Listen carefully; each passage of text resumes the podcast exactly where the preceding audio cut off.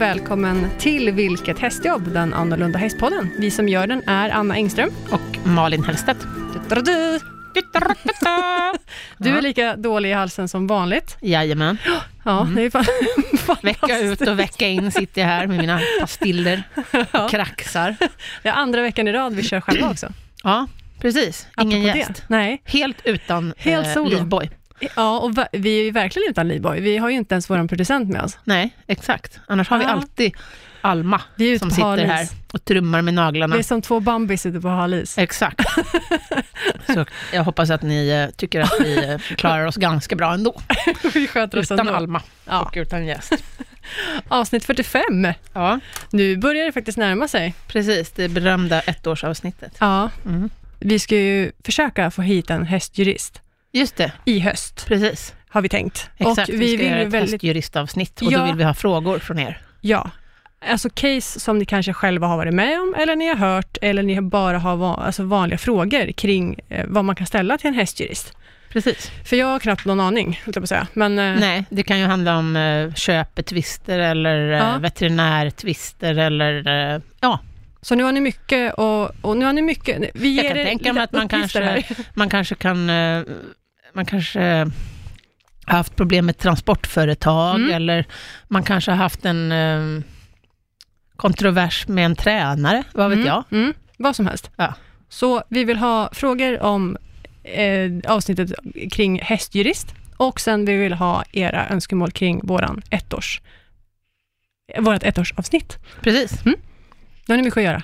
de ska ni skicka till. De skickar ni till vilket hastjobb gmail.com kan ni göra. Eller så, får, eller så kan ni skicka in frågor till våran Instagram eller våran Facebook. Där heter vi Vilket hästjobb. Och vi finns ju överallt där poddar finns. Och på Spotify. Ja, Där överallt. finns vi poddar i och för sig. Ja. Okej, förlåt. Och det är gratis. I like radio, där poddar finns och på Spotify. Ja. Mm. Everywhere. Hur har din vecka varit? Ja, den eh, har Som varit- vanligt. Så, Ja, du har inte gjort något med hästar? Som vanligt. Nej, jag skojar.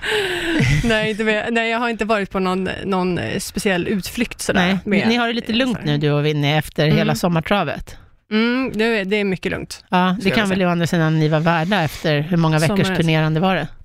Ja, det var några veckor. Alltså det var ju... Eh, Fem, sex veckor? Ja, det började ju där i maj. Mm. Eller egentligen om man ska vara riktigt så här, så började det i februari. Nej, Anna, sommartravet kan så- omöjligt ha börjat Nej, i februari. Sommartravet började inte i februari, men våran turnégrej liksom Mm, började i mm. februari. Och sen så håller den på fram till augusti, Mm. september. Mm. Det är sen är liksom det travsäsongen, eller? Ja, Ja, men Ja. både ridsport också. Jo, jo, i, i, i och för vi sig ju eftersom du har varit på ja. Falsterbo och Göteborg och sådär. Ja, Ja, det vi är gör ju sant. lite allt Mm. möjligt. Men nu på hösten, liksom senhösten och in på vintern så, här, så är det inte så mycket. Dels också är det inte så mycket för att det är inte jättekul att stå ute liksom när det Nej. är... Men det är bara september. Ja, Det är strålande sol, det är 20 Ja, ja. grader varmt. jo, absolut. Nu Ta ja. inte ut vintern i Men- förskott. Jo, men du, du har ju börjat slappa redan. Nej, det har jag inte. Nej, okej. Nej. Men det är inte så mycket event att åka på. Nej. Därför att det är inte så mycket utomhusevent, alltså generellt liksom, inom travsporten sådär att göra. Nu? Ja, nej. Nej, okej. Inte för oss i alla fall. Nej. Ingen som bjuder in oss här på vintern. Nej. Om ni har tråkigt kan ni bjuda in Anna och Winnie. Ja. De är öppna för förslag just nu. Ja, Mm. De är jätteduktiga på att steppa. De kan jonglera. Det är, alltså, de har många strängar. Tro- ja, på sin sulky. Jag tänkte nästan då att vi kan trolla, men det ska jag nog inte säga att vi kan göra. Nej. Nej.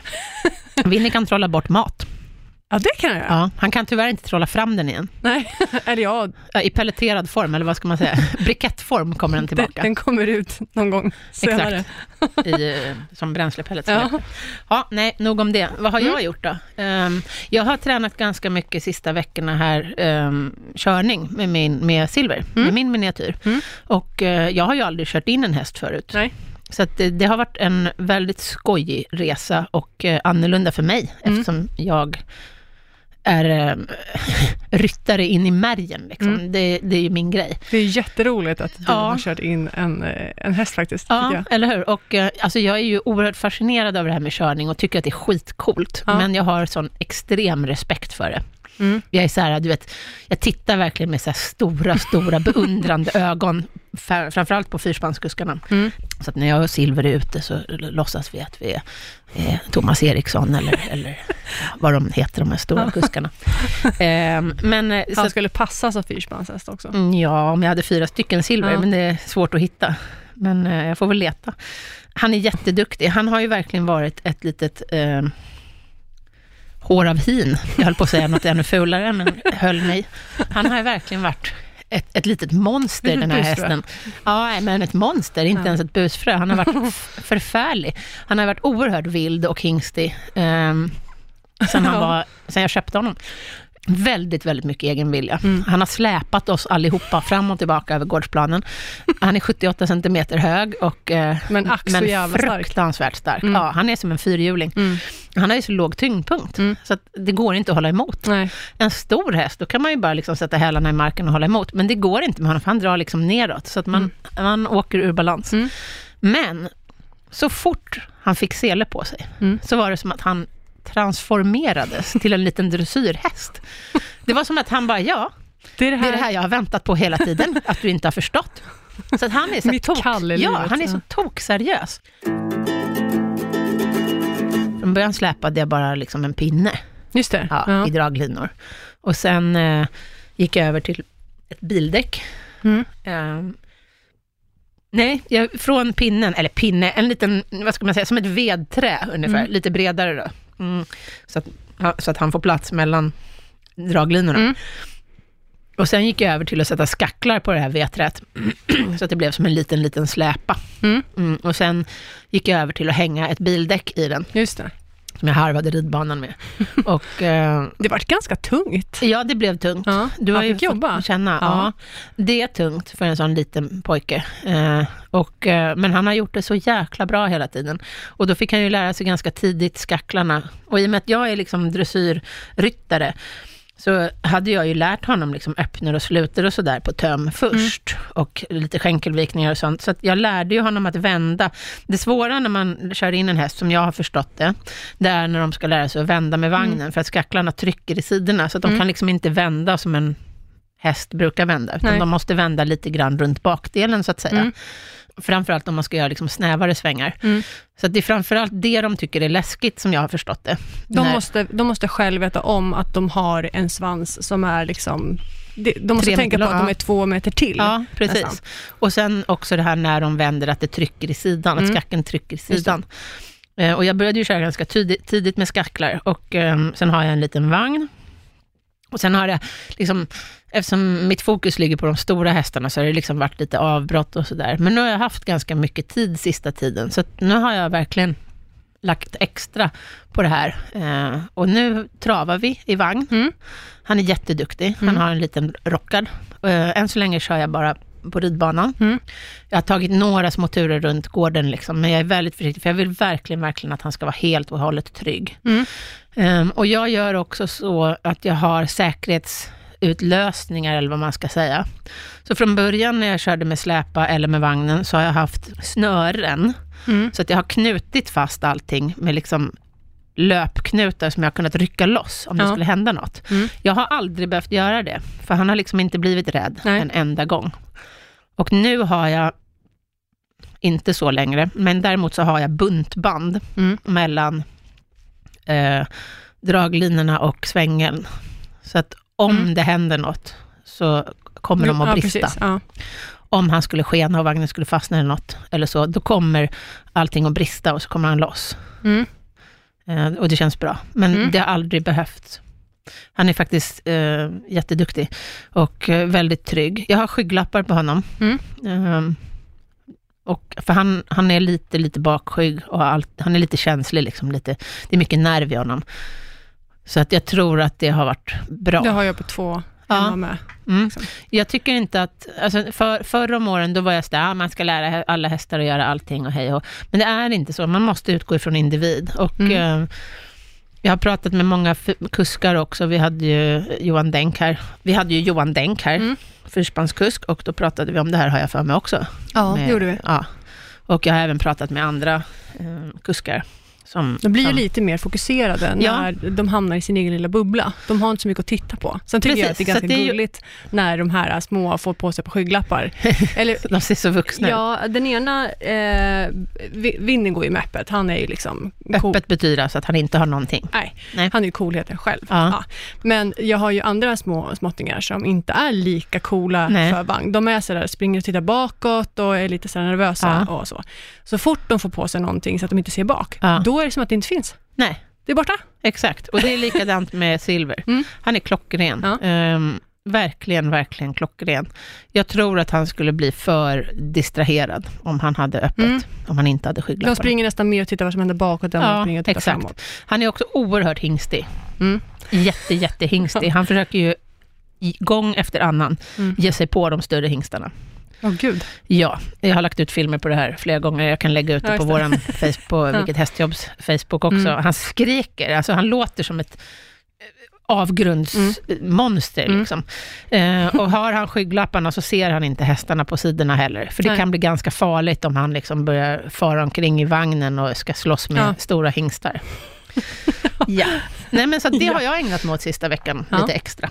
Ja, Mm. härligt. Men Ja. jag tänkte på när du kör, sitter du, har du börjat med att sitta i? Ja, ja. Ja. Mm. ja, precis. För i början när jag körde med vagn, då gick jag bredvid Bredvid, vagnen. mm. Exakt. Men nu sitter jag i. Mm. Och, eh, och från början då märkte man ju också att han inte hade hittat tekniken, hur man drar vagnen. Nej. Det gick ju bra så länge jag inte satt i, för då rullade den så lätt. Men när jag satte mig i vagnen och den blev lite tyngre, då såg man att han liksom inte riktigt hade hittat tekniken. Nej. Men nu sista veckan när jag har kört mer, Ja. så har han hittat tekniken. Mm. Att han verkligen lägger sig liksom i selen Mm. och drar. Mm. Och då är det ju mycket lättare för honom. Ja, ja. Så nu tycker, har han ju kommit på att det är jätteroligt att Mm. trava. Mm. Så att han, för från början då var det så, åh, han stånkade och han försökte liksom hitta rätt liksom, teknik hur Ja. han skulle få med sig vagnen. Men nu är, har han verkligen upptäckt hur man gör och tycker att det är jätteroligt. ja, gud vad kul. Ja, och sen, jo, jag är också otroligt noggrann med eh, att stoppet finns, att bromsen finns. Mm. Det, är, alltså, det är styrbarheten på en häst du ska köra in är ju liksom det viktiga. Ja, Att och den bromsen. Ja, att den lyssnar Ja, eh, i munnen. Ja. Att den liksom, verkligen. Ja. Annars så kan du ligga i diket ja ganska fort. men jag använder också röstkommando. Han är Mm. ganska fin i munnen, men jag har också lärt, alltså, eller han är jättefin i munnen, Mm. men när jag säger prr, då tvärnitar han och vä- Mm. Vänder på huvudet Mm. för att han vet att det kommer en godis. Mm. Och jag ger honom en godis varje gång. Mm. Varje gång han tvärnitar för, för kommandot prr, så kliver jag ur vagnen och går fram och ger honom en godis. Mm. Sen om det är rätt eller inte, det vet inte jag, men för mig funkar det bra. Därför Mm. att jag tycker att det absolut viktigaste, framförallt då med en häst som han, honom, som är lite åt det eldiga hållet och är Mm. lite het och jag har, har haft svårt för att stå still, så tycker jag att det är super, super viktigt att han lär sig att stå still och vänta. Så nu tränar vi också väldigt mycket passiv träning, Mm. att stå still i vagnen och vänta. Mm. Och det tycker han är jättejobbigt. Eh, och då får ju jag vara noggrann såklart med att inte stå för länge. Inte göra honom trött på det. Utan Nej, att han precis. får stå Mm. tills jag säger till såklart. Men jag tvingar honom inte att stå i liksom längre än han behöver. Jag, Mm. jag står kanske 30 sekunder eller någonting. Mm. Men det, han, ja, det är bra tips för Ja. er som ska köra in häst. Det är Ja. att de kan stå still eh, vid selning och sen när du, ni ska sätta på vagnen. För det är alltid trevligt att man liksom kan släppa hästen och gå bara tillbaka och sätta sig i vagnen, att de står kvar och att de lyssnar. ska man köra in en häst själv så ska man ju naturligtvis alltid vara Eller åtminstone två personer. Men en Minst förutsättning för att det ska bli en trevlig Ja. vistelse är Numera kan jag köra honom själv, men, Mm. men man ska helst vara två. Det är att rekommendera. Ja. Sen verkligen. förstår jag att travfolk inte är två personer varje gång de ska ut med en häst. Nej, jag var faktiskt själv när jag körde in Winnie. Ja. Det, eh, så kan jag säga. Ja, sen, sen Men, var ju i och för sig på Stig och Johanssons Ja. gård, så att hade det hänt något fanns det ju mycket folk runt omkring. Absolut. Man kanske inte ska göra det ensam ute i skogen. Nej, nej det ska man inte. Nej. Jag tycker vi ska göra ett helt avsnitt någon dag kanske om hur man kör in och rider Mm. in och sånt. Så det kommer att komma. Så har ni frågor om inkörning och inridning och så, så kan ni eh, skicka det till oss. Mm, nu fick du en uppgift till. Exakt.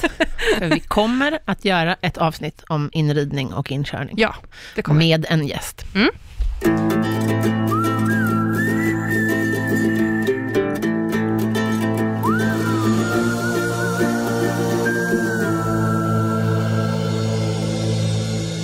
Men idag, Ja. avsnitt 45, tänkte vi prata lite grann om hur det är att ha en egen hästgård. Eller inte hur det är, men hur man kan underlätta livet Ja. på en egen hästgård.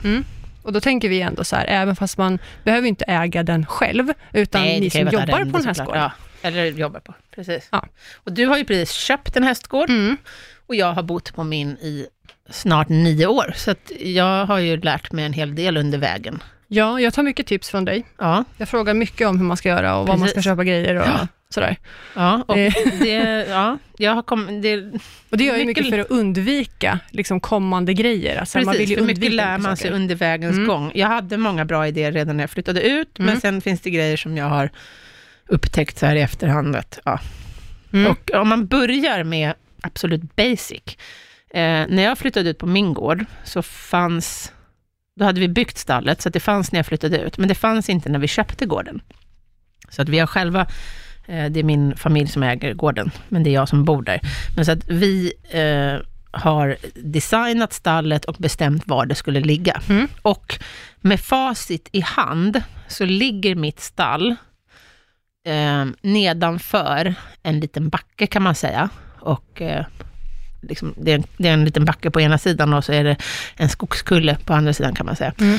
Och med facit i hand så hade jag kunnat tänka mig att göra lite bättre dräneringsarbete runt stallet. Mm. Det är en väldigt bra liksom, grusad platta och det är dränerat och allt sånt. Men jag, i efterhand har vi grävt ett dike Mm. runt stallet. Därför det, det rann en massa vatten ner för den här backen och ner från skogen. Och som liksom, Mm. så det blev väldigt blött på gårdsplan. Så det är, det är liksom A och O när man bygger. Att man kollar hur marken ser ut runt om och kalkylerar med hur kommer... För att man kan inte bara titta på den på sommaren, bara åh vad fint det är. Utan Nej. man måste kalkylera med hur blir det under hösten när det börjar regna. Och hur blir det under vintern? Hur kommer Mm. snö att samlas? Och hur blir det under våren när allt smältvatten kommer? Mm. Så det tycker jag är väldigt viktigt. Ett av stallen jag har jobbat på, Mm. nämner inga namn, men Nej. då har jag alltså stått, eh, då jobbade jag själv i ett av stallen och sen så hade jag ju då åtta passhästar som stod. Ja. Och varje gång det vart en sånt här skyfall, Mm. alltså det behövde inte, alltså, när det verkligen öser ner så att det liksom rinner Ja. längs med, då hade jag en forsränning liksom, igenom mitt stall. Alltså Ja. det var alltså, härligt. det, det var helt sjukt. Ja. Och då fick man ju byta ut allt vad som liksom fanns i Mm. alla boxar, allting. Mm. Liksom. Och det här kunde ju hända på hösten, flera gånger Ja. i veckan. Ja, Du man, var ju. Ja. alltså, man var ju så trött på det, så att, då fick man ju börja med att sopa ut. Plus att stallet var lite sådär, eh, vad heter det, konvext, så att det liksom Lite var... nernött. Ja, precis. Så att allt Det blev vatten... gropar. Ja, och jag hade Ja. så mycket sand också i stallet, Ja, för att allting rann neråt. Ja, Ja. Ja. inte så bra, inte Nej. så dränerat. Nej, Nu får man hoppas på att de har gjort det bra. Mitt Idag. stall låg så, så att ingången till lösdrift, Mm. så att säga, den låg precis nedanför, eller ja, nu har jag bytt, bytt ligghall, så nu ligger den inte där längre. Men den låg precis nedanför den här skogskullen, kan man säga. Ja. Så att det rann in vatten. Om det var riktigt, riktigt mycket vatten, då rann det in och över tröskeln och in i ligghallen. Så då gjorde jag så att jag grävde ner sånt här markraster, som vi har pratat om, som Mm. man kan även eh, armera sina hagar med. Ehm, det finns olika varianter på, eh, som man kan beställa. Det ser ut som ett rutnät i Mm, plast. Mm. Och det kom- Varannan ruta är fylld. Ja, Mm. precis. Där kommer jag återkomma till, eh, för det har jag även i hagarna. Men sånt la jag utanför ingången till ligghallen, så att jag liksom höjde marken lite grann precis utanför ingången. Mm. Att vattnet stannade en och en halv meter ifrån dörrhålet. Just det. Och sen så grusade du ovanpå. Ja, precis. Man, så det du, blev som lägger, en liten platå. du lägger det på marken bara, du gräver inte ner det. Nej, Nej. här gjorde jag ju inte det. Nej. Här la jag det Men man kan göra det. Absolut, men Mm. här var det redan en grusad platta. Mm. Men så att, ehm, om vi håller oss kvar i stallet just nu, Mm. så eh, gjorde jag så. Men så det är jätteviktigt att Mm. man liksom har koll på hur stallet ligger, var det kommer komma vatten och så vidare. Eh, att man har bra stuprör. Jag tycker att det är smart att samla upp regnvatten, framförallt sommartid. Vintertid behöver man väl inte göra det, Mm. och höst. Men sommartid, och det är också en grej jag planerar för framtiden, att skaffa någon form av bra vattentank Mm. för regnvatten. Mm. För de, sen, de två senaste åren, nu har det ändå regnat ganska mycket i år, men det kom inte förrän efter midsommar På, vår, på vårkanten var det väldigt torrt. Mm. Och förra sommaren kommer ju alla ihåg. Och eh, det är väldigt, väldigt mycket regnvatten som går till spillo. Mm. Eh, det finns ju olika diskussioner nu i Sverige om huruvida, hur smart det är att vi faktiskt tvättar oss och tvättar kläder och så i dricksvatten, för det är Mm. faktiskt det vi gör här i Sverige. Mm. Eh, Det vattnet vi har i kranarna är så pass bra. Ehm, och det är ju egentligen vansinne att vi använder dricksvatten till att spola toaletten med, till exempel. Mm. Så att jag har varit inne på att försöka liksom samla upp regnvatten och så och nyttja i stallet. Mm. Kanske till tvättmaskinen i stallet eller till eh, Mm. att jag har en vattentank som jag kan använda till att duscha hästarna. Mm. Eller åtminstone till att vattna. Liksom. Jag har ju ganska mycket blommor utanför mitt stall. Mm. Mina föräldrar har ju köpt såna här eh, vatten, stor, jättestora vattenbehållare som de Ja. har satt eh, vid varje hörn. Stuprör. På, ja, precis. Vid varje hörn. Ja, på det är jättesmart. Och då är det viktigt att man tänker på, när man köper såna här, eh, när man ska ha såna här vattentunnor, att de har en tappkran, Mm. eller på något sätt Mm. att man kan Man få kan- ut ja, vatten. precis. Ja, för om det bara är en tunna, då får du inte ut vattnet ur tunnan. Ja. Men då måste du ändå putta på den för att liksom, då Exakt. kan det ligga energi där. Exakt, så att se till att det är en bra tappkran på Ja. den och att den har lite höjd. Mm. För tappkranen kan ju, måste ju sitta längst ner. Mm. Och då, Att det står på något. ja, Mm. precis. Så det är ett bra tips. Mm.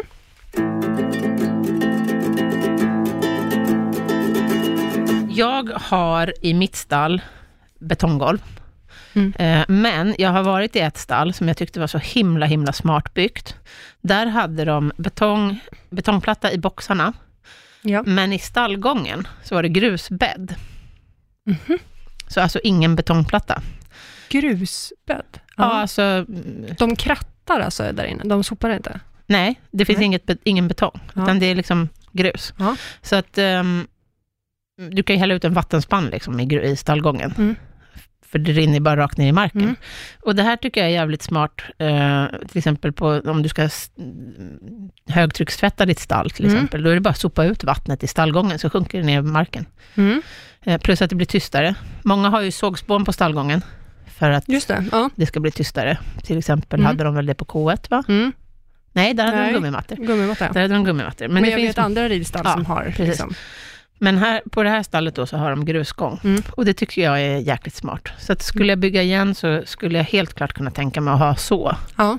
För att underlätta tvätt och ja, sånt Det är oftast inte sånt man tänker på heller, om man Nej. ska bygga någonting, att så här, men vi bygger det på grus. Nej, exakt. Men det är ju inte byggt på grus, utan liksom själva stallet står ju på, väggarna står ju på Ah, ja, betong, mm. betongplatta. Det är bara Men att liksom de har spart, gången. Ja. ja, de har spart i mitten.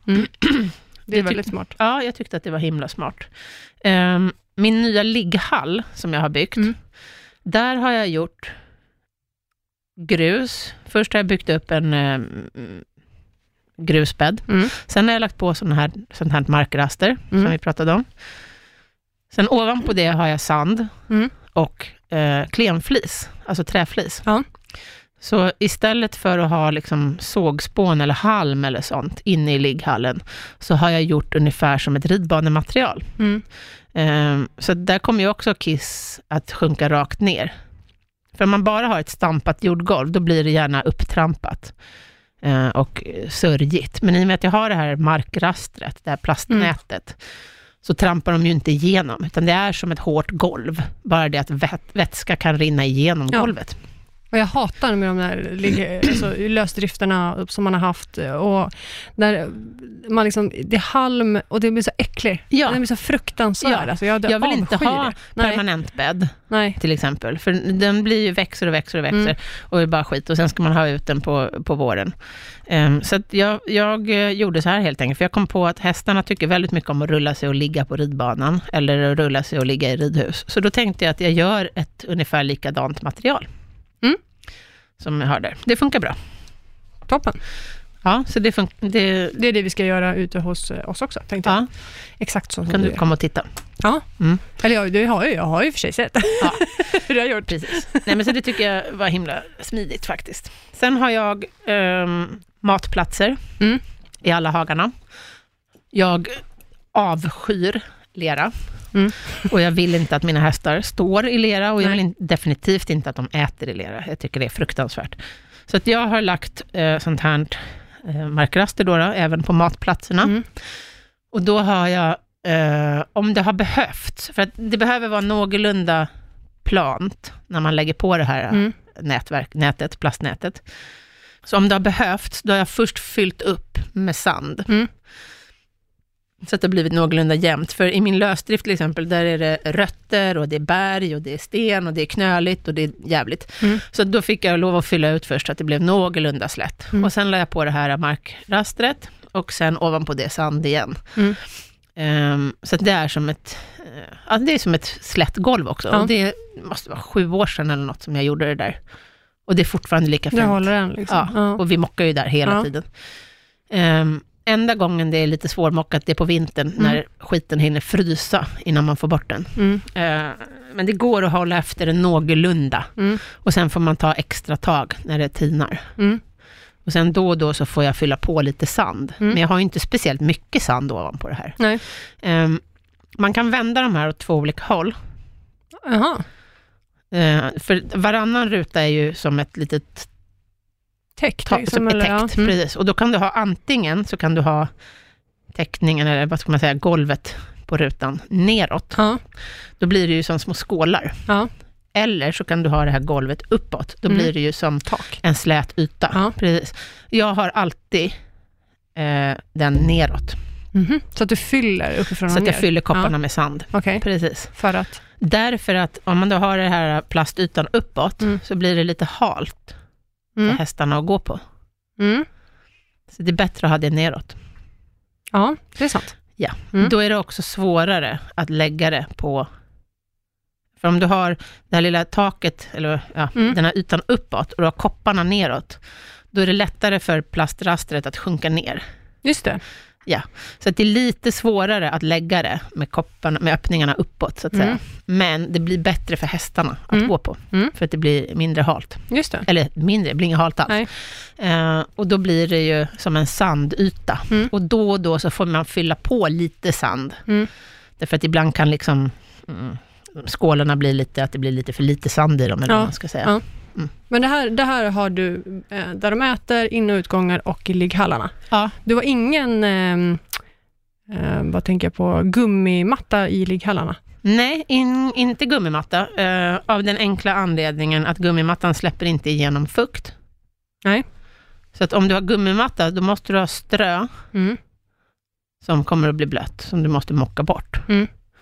Så att, eh, då tyckte jag att det var bättre att inte ha en gummimatta i ligghallen, utan ha det här nätverket Mm. och sen har jag sand och ehm, träflis. Mm, För då, sj- då rinner ju vätskan rakt igenom. Ja, sant.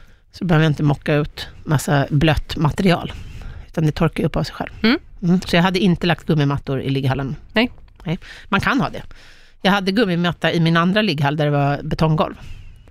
Ja, för där kunde det ändå inte rinna igenom. Då hade jag gummimatta för att göra golvet lite mera... Ja. Eh, betong är ju både kallt och hårt, Mm. så då blir det lite mer värme och eh, lite mjukare. Det kan man ha i boxarna om inte Ja. annat. I de övriga delarna av hagarna Mm. så har jag, eh, inte i, i ligghallen, nej, eller inte i lösdriften, där har jag inte grusat hela hagen, för det är en ganska stor hage och det är en skogshage. Men den går, ehm, tre fjärdedelar av lösdrifthagen ligger i skogen och Mm. sen är det en liten bit som kommer ner och ligger på liksom, det har varit eh, gräs där Mm. från början, men numera är det grus. Eh, och där, det är alltså i, öppen terräng om man säger så, då. det Mm. är inga skog, inga träd.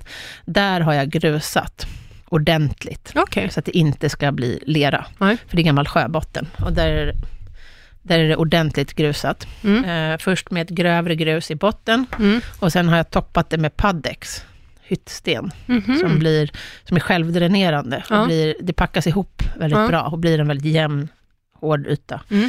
Ehm, Och det är bara på en, på en mindre del av hagen liksom? ja. Ja. Jag skulle gärna ha det hela, men det blir för dyrt. Ja. det är väldigt dyrt. Ja, jag tycker att det är väldigt, man, alltså man bör planera sina hagar i förväg om man har möjlighet. Mm. När vi köpte den här gården så hade vi tittat på massor med gårdar. Och jag vill inte ha en sån här traditionell hästgård med platta gräshagar. Nej. Det har jag aldrig varit intresserad av. Utan jag ville ha mycket varierad terräng. Mm. Så att mina vinterhagar, de ligger i skogen. Mm. Eh, och det gör, dels så är det, det är också, alltså det är som en skogskulle kan man säga, en liten bergsskog eller vad man ska säga. Så det är, de är kuperade och de är, ehm, ligger lite högre. Så att det blir inte lika blött där uppe, Nej. utan de rinner av naturligt. Mm. Och sen är det skogsjord, Mm. Vilket är mycket mera dränerande än vad till exempel lerjord är. Mm. Lerjord blir ju bara lera liksom. Så mina, mina sommarhagar, de ligger eh, inte i skog, de, de ligger på ängsmark, men de har partier Mm. av skog. Jag har Mm. partier av skog i alla mina sommarhagar. Det är inga jättestora hagar, de är ganska små, men fullt dugliga. Eh, terapibete kallar jag det. Ja. Det är inget de kan livnära sig på, men de kan gå och tugga. Ja. Men det är sommarhagarna. Och eh, där får de gå fram till ja, max november. Mm. Förutsatt att det är någorlunda hyfsat väder. Mm. De blir aldrig speciellt leriga. Sen kan de få gå i sommarhagarna även vintertid om det är snö och fruset. Ja. Men aldrig om det är lerväder. Nej. Utan är det lerväder och blötväder, då går de i skogshagarna. Mm. Som är ganska, till att börja med, av sig själva ganska dränerade för att det är skogsmull. Mm. Och eh, för att det är mycket träd och för att det lutar. Mm. Eh, Men sen har jag även grusat dem. Mm.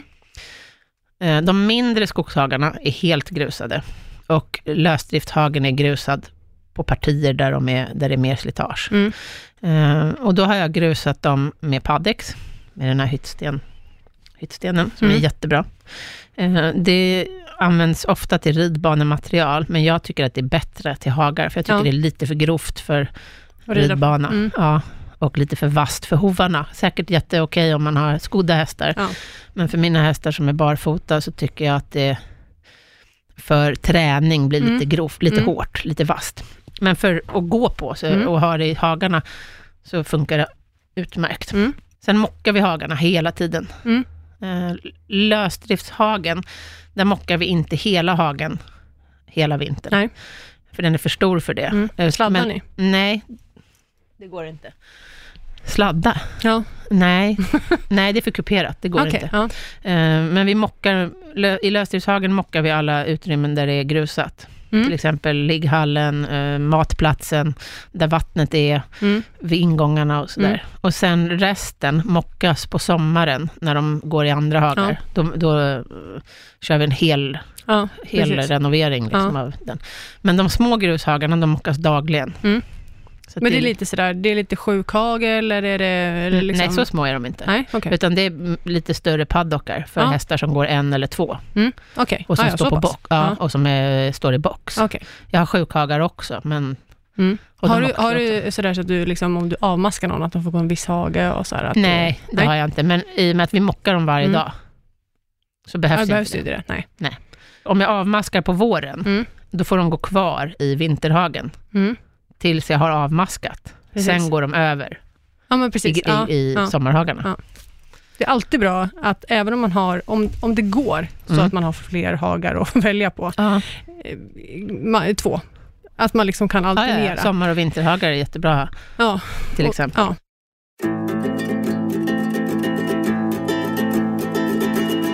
Jag har ju även eh, vattenbaljer i mina hagar. Eh, har ni vattenkoppar eller? Ja, alltså det var ju någonting jag varit väldigt kär i när Mm. vi var och tittade på gården. Ja. Det är ju att alla hagar på hela gården Ja.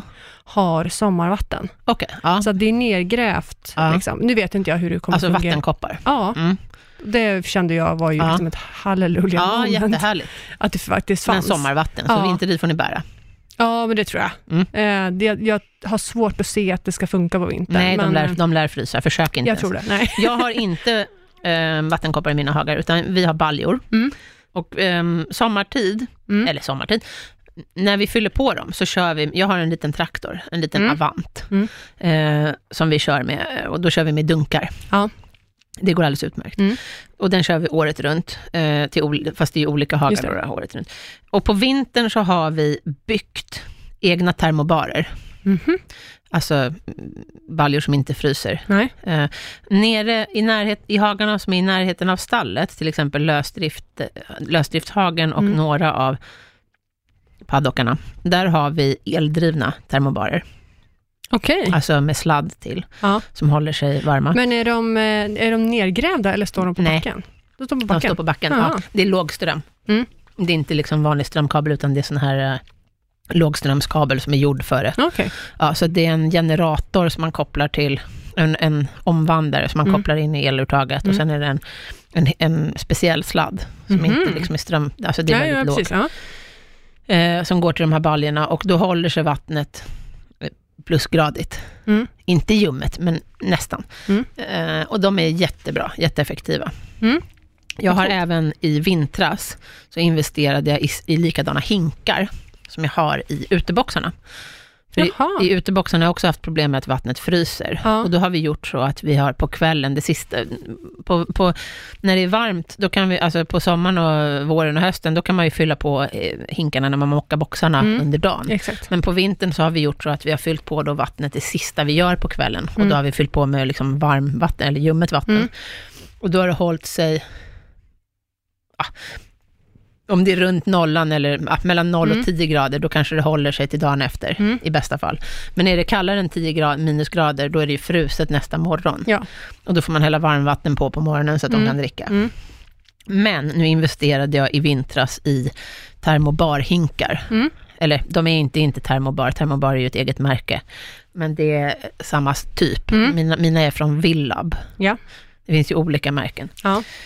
Eh, och, ehm, så de är ju liksom eldriv, eller eluppvärmda då, då Mm. i varje box. Mm. Och eh, ute i skogshagarna, i paddockarna, och de hagarna som är längre från stallet, då har vi byggt egna eh, isolerade kar. Mm. Och de har vi gjort genom att vi har köpt två stycken olika sorters, olika storlekar av rund sån här cementbalja, Just det.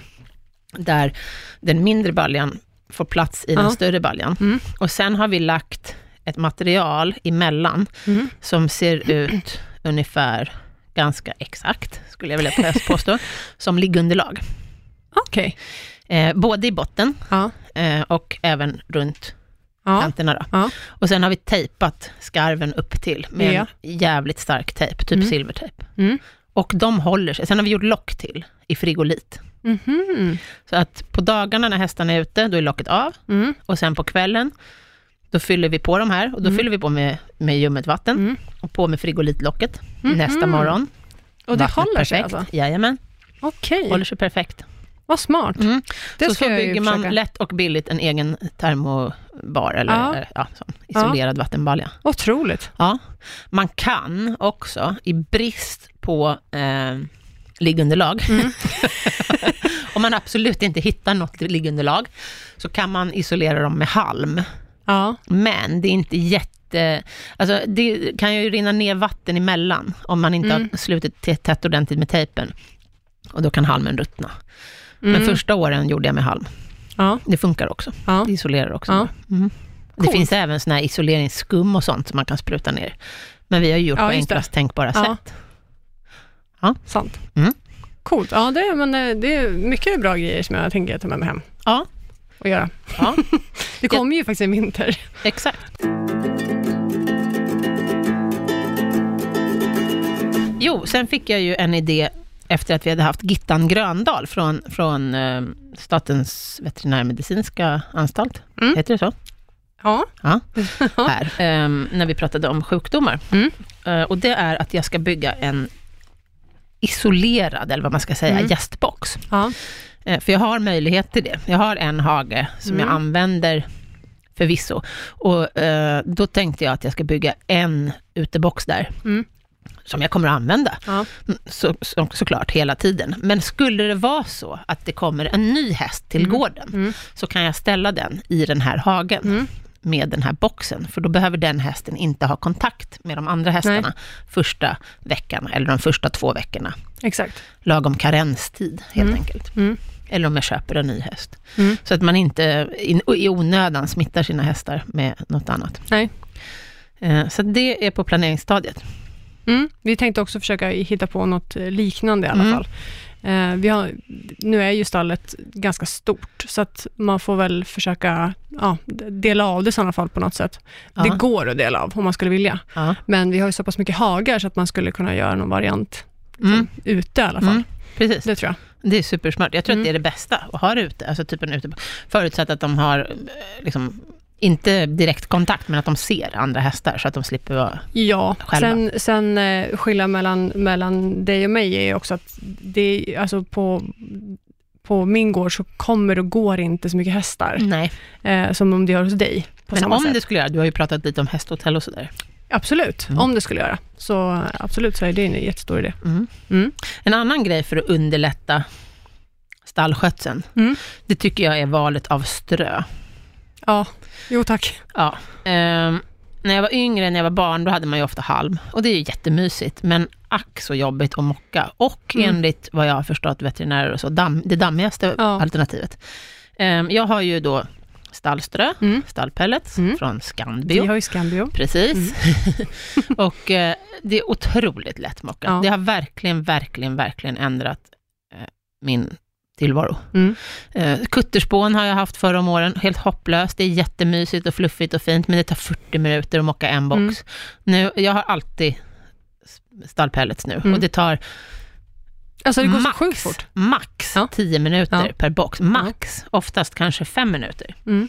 Jag har också valt att ha gummimattor i mina boxar. Mm. Något jag ska lägga in snart. Ja, Jag tror till och med de kommer idag. ja, ja, coolt. Ja.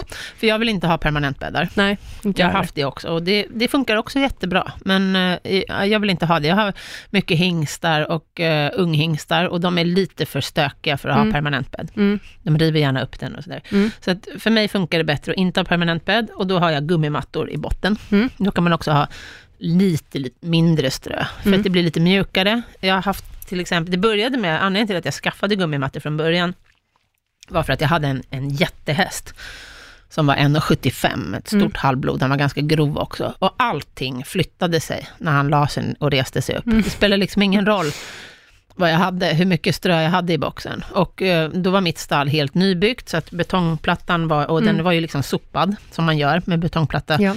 i ett stall, för att den ska vara lite, inte vara halkig. Mm. Så det är ju lite grövre liksom. Så han fick ju liksom skavsår Ja. hela tiden, oavsett hur mycket strö jag Mm. hade. Så att då, då la jag in gummimattor. Mm. Och det funkar jättebra tycker jag. Vårat sto är ju också enorm, så hon, Ja. eh, det är också sådär, hon flyttar på allt. Ja, Och det spelar ingen roll hur mycket liksom, stallpellets och strö och grejer jag har, för att det även där hon har legat så är det tomt. ja precis. Så då, då tycker jag Mm. att det är ett bra tips. Ja. Då kan man ha lite mindre strö och så blir det ännu mer lättmockat. Ja, och så varmt och mycket, mycket skönare för dem att ligga ner. Ja, Och speciellt hon då som också nu eh, väntar fölis. Ja, Så vill man ju ja, faktiskt att hon- ska kunna ligga ner och ska liksom ha det be- så bekvämt hon bara kan. Absolut. Ja. Absolut. Mm. Ehm, ett annat bra tips tycker jag är att man ehm, med stallpellets till exempel, det vattnar man ju när man löser upp det. Mm. Men eh, jag märker ju till exempel om det är väldigt varmt ute, då torkar det ju upp fortare. Ja. Och då kan man få eftervattna. Att Mm. man tänker på sånt. Att man håller sin miljö så dammfri som möjligt. Att man, att man vattnar stallgången innan man sopar den, Mm. tycker jag är viktigt. Mm. Eh, brukar det- gå med vattenkanna och Ja, liksom precis. dutta ut. jag kör också med vattenkanna. Man kan köra med slang om man har Ja. det. Om det är enklare, och, men då får man ju ha Mm. ett riktigt bra munstycke så att det inte blir dyngsurt. Nej, precis. Det viktiga när man vattnar stallgången är att man inte gör för blött, för då går det inte att sopa. Nej. Utan det är en speciell teknik Ja. faktiskt. Att, jag kommer ihåg, Vattna stallgången. Ja, men det är faktiskt Ja, det. jag Jag kommer ihåg när jag jobbade i galoppstall och eh, jag hade aldrig vattnat stallgången innan jag började i galoppstall. Okej. Eh, och i början, alltså jag dränkte ju hela stallgången, det gick ju inte att sopa. Men sen lär man sig, man får en Ja. snygg snits liksom, på handleden, att få det jämnt spritt och, Ja. och fint. Mm, så det tycker jag är bra också. Mm. Jag tror att, vi börjar, att det börjar bli dags att runda av. ja, det tror jag. Och det blir inget dagens tips, för hela, även det här avsnittet har ju varit helt fyllt av tips. Ja, det, jag har fått väldigt mycket tips. Mm. Vi har ju inte gått igenom allt på en hästgård naturligtvis, det finns hur mycket mer som helst att prata om. Nej, och vi, kan göra ett, vi kan göra ett uppföljningsavsnitt så småningom om mera bra att ha tips. Och då får ni jättegärna komma med eh, egna frågor om det är något speciellt ni vill veta. Mm. Och eh, om ni funderar på att bygga en hästgård eller ja, hur man kan underlätta. Ja, absolut. Allt sånt. Yes. Yes. Mm, tack för idag. Tack för idag. Hej då. Hej.